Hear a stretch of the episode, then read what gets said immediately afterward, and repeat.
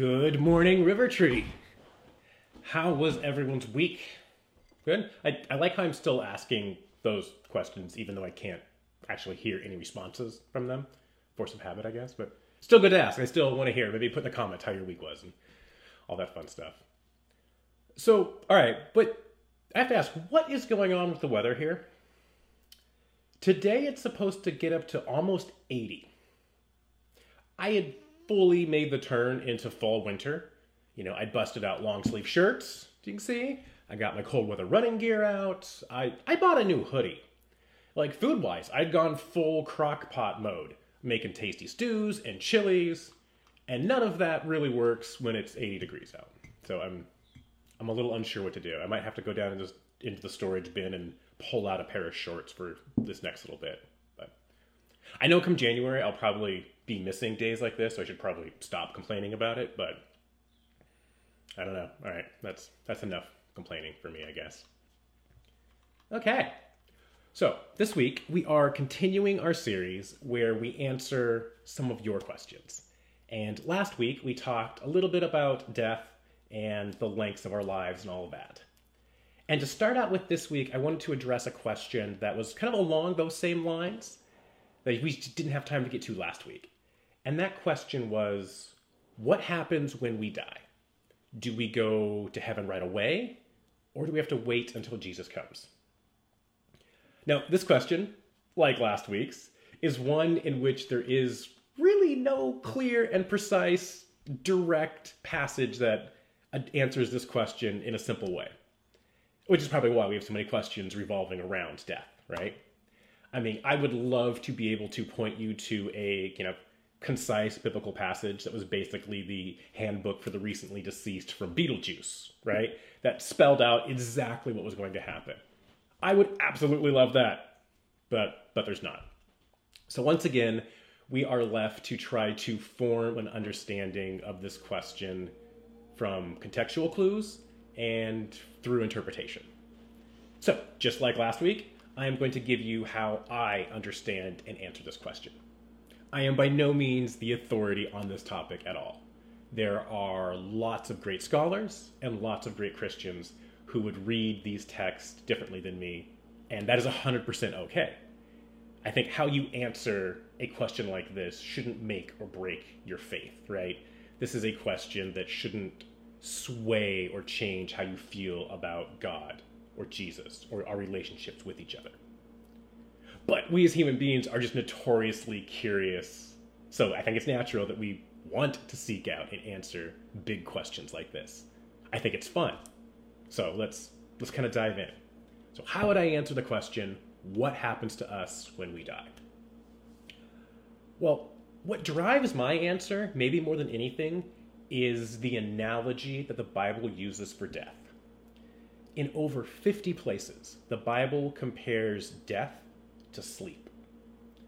Now, this association between death and sleep is so pervasive that it's still with us today, even if we don't fully realize it. Our English word cemetery is derived from a Greek word which means place where you sleep, which itself comes from a Greek verb, koimen, which means to sleep or to put to sleep. So it's this idea of sleep and death is kind of something that is still with us. Now, think about the last time you had a just good, restful, hard night's sleep. What did that feel like? I for me, I'm not a great sleeper. I don't know if that's a weird way to phrase it. I have insomnia a lot, so like I, I don't sleep through the night a ton. But last week I actually did once. I wasn't feeling very well the beginning of last week, so I took some NyQuil. It was like 6 p.m. And I don't know if I'm the only one or like how you react to NyQuil, but for me, NyQuil puts me out hard. So for me, my night was I took NyQuil, laid down to start a movie, and my alarm went off at 5:30 in the morning, almost 12 hours later. Now, for me, that alarm went off like a minute after I took the NyQuil. D- didn't feel like almost 12 hours. For me, those 12 hours went by in an absolute instant. And I think this is how death will be for us. I think it'll be like sleeping really in every sense. When we die, then seemingly the next second, we will wake up in glory with Jesus in the second coming.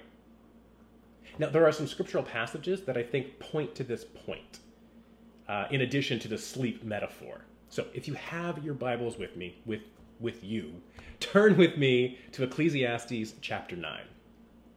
Now, I feel like Ecclesiastes gets a bad rap a lot because it, it can be super depressing on the surface.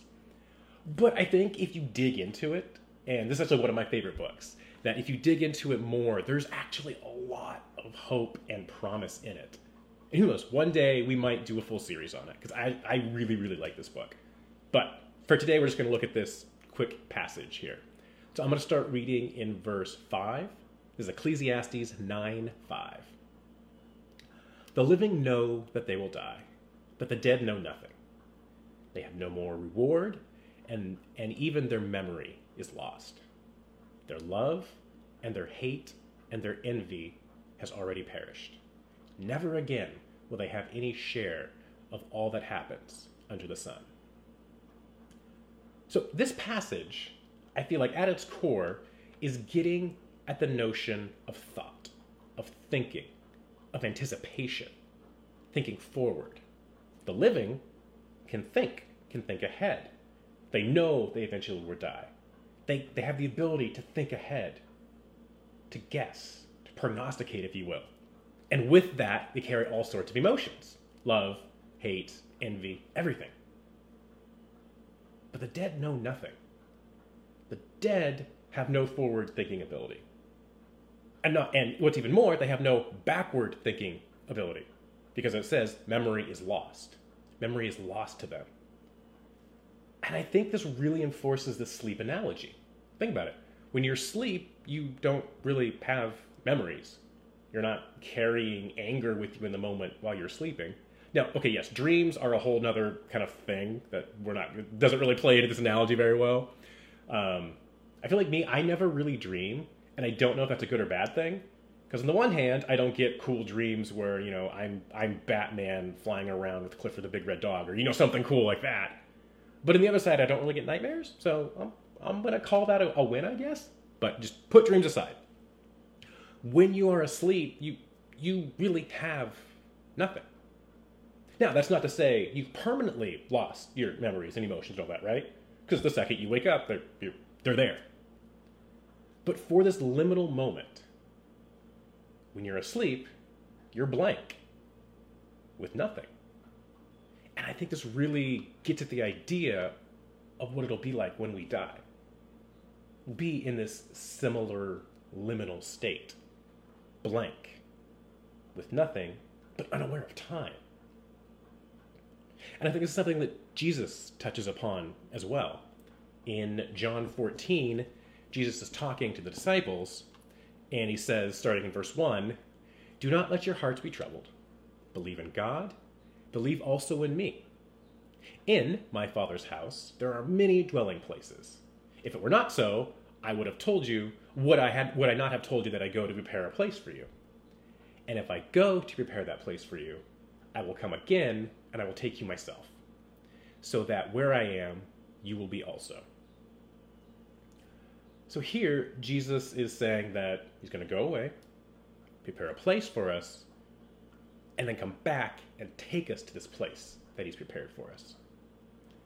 Now, to me, this makes me think that we're not going to go to this place until Jesus comes again and calls us there. Now, how or what that's going to look like, that's a whole nother discussion, a whole nother topic that we do not have time to dig into right now. But for me, I read this passage as Jesus saying there's a pace, place being prepared for us. It's not quite ready yet, or we're not quite ready for it yet. So until it's ready, maybe we should go take a nap. And to me, that's a really comforting thought. Yeah, it reminds me it's it's Thanksgiving time, right? I'm wearing my Thanksgiving shirt. One of my favorite kind of Thanksgiving traditions or memories when I was little is you know you'd wake up really early, watch the parade. I grew up on the West Coast. we would watch the East Coast feed of the Macy's parade. So it was crazy early in the morning. So we'd get up, watch the parade, go out and play some football, have a ridiculously sugary breakfast, you know, like cinnamon rolls or something, so that by the time you hit about noon or so, you're crashing hard. Your sugar crash is coming down. You you you got up early, so you're kind of tired, cranky. You, you you exercise, played football, so you're coming down from that.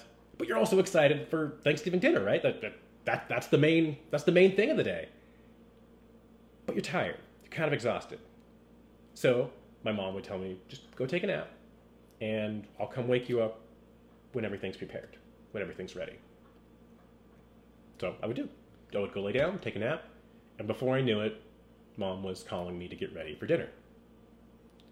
So if death is like a pre Thanksgiving nap, that honestly doesn't sound too bad. That doesn't sound like something I should be afraid of or worried about. And to me that's that's incredibly comforting to think about it like that. Now, like I said before, there are other passages you could point to that you could easily argue the opposite, but people have, that we go instantly to be with Jesus when we die. The parable of Lazarus and the rich man. Jesus' words to the second thief on the cross are just a couple. Now, I personally don't read those stories as pointing against this death asleep mentality.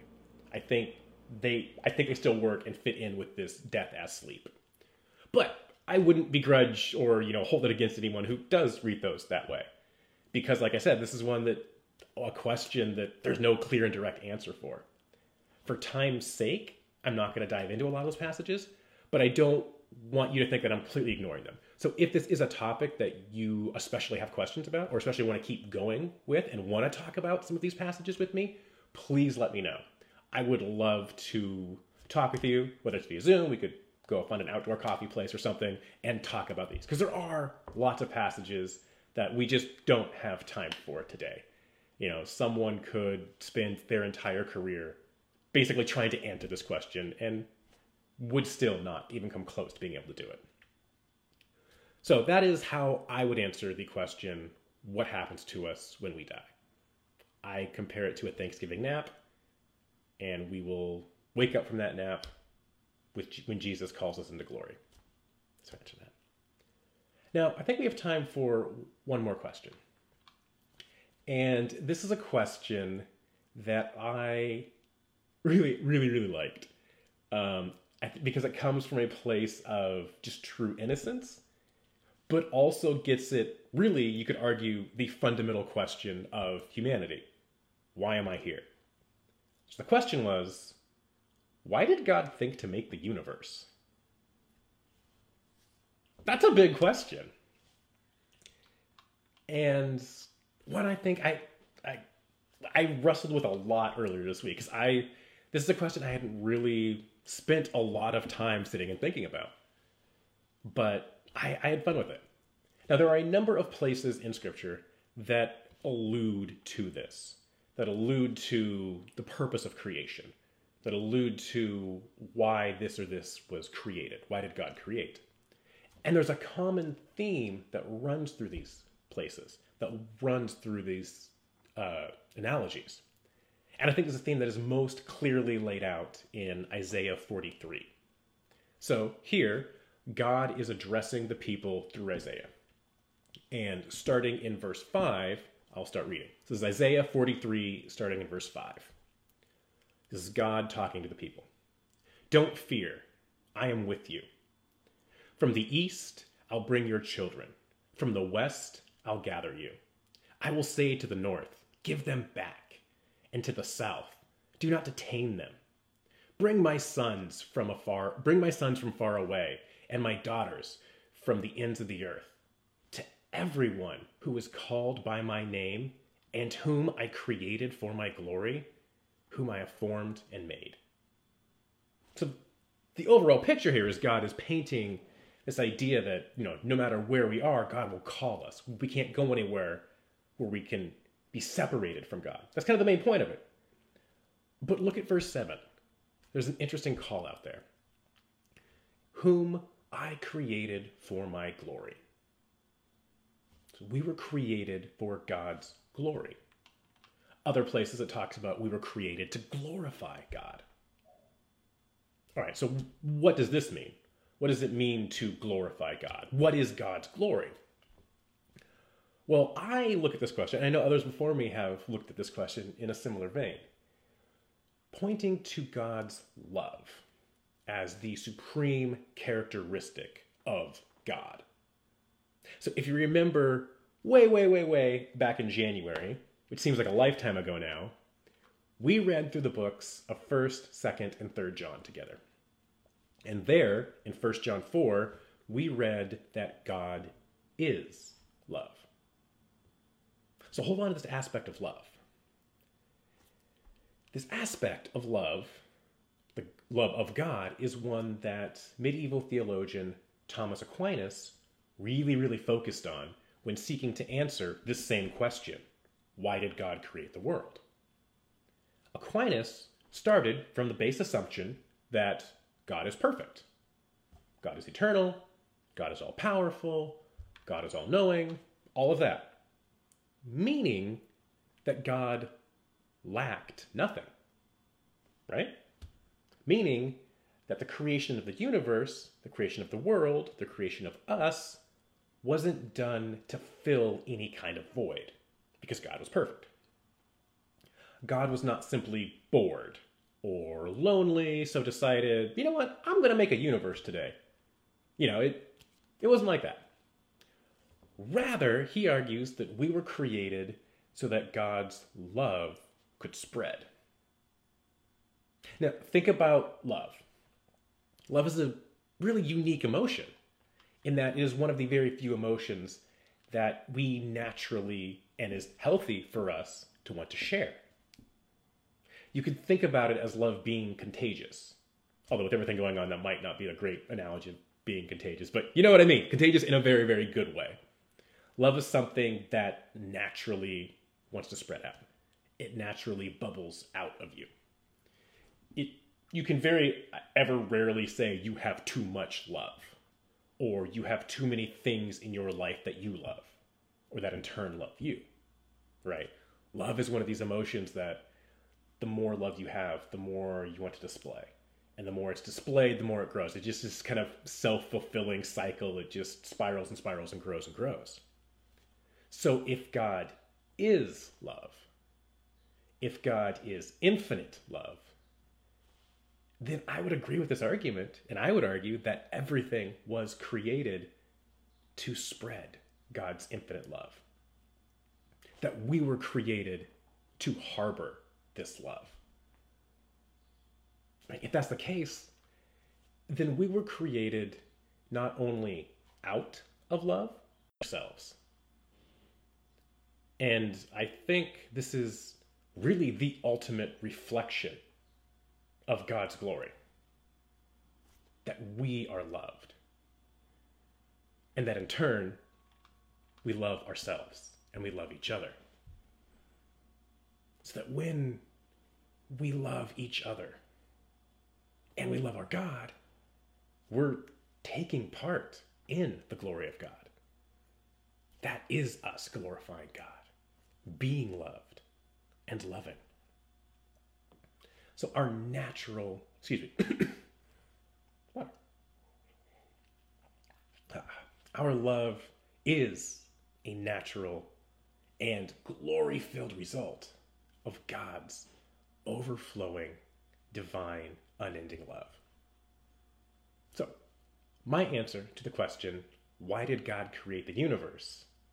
is that the universe, the world, and especially us, we were created simply and expressly to be loved by the glory of God. And to me, that is extraordinarily comforting. Join me as we pray.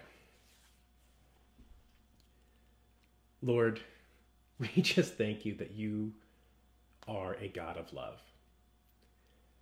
That we were not created out of something lacking from you. That we were not created to fill some void.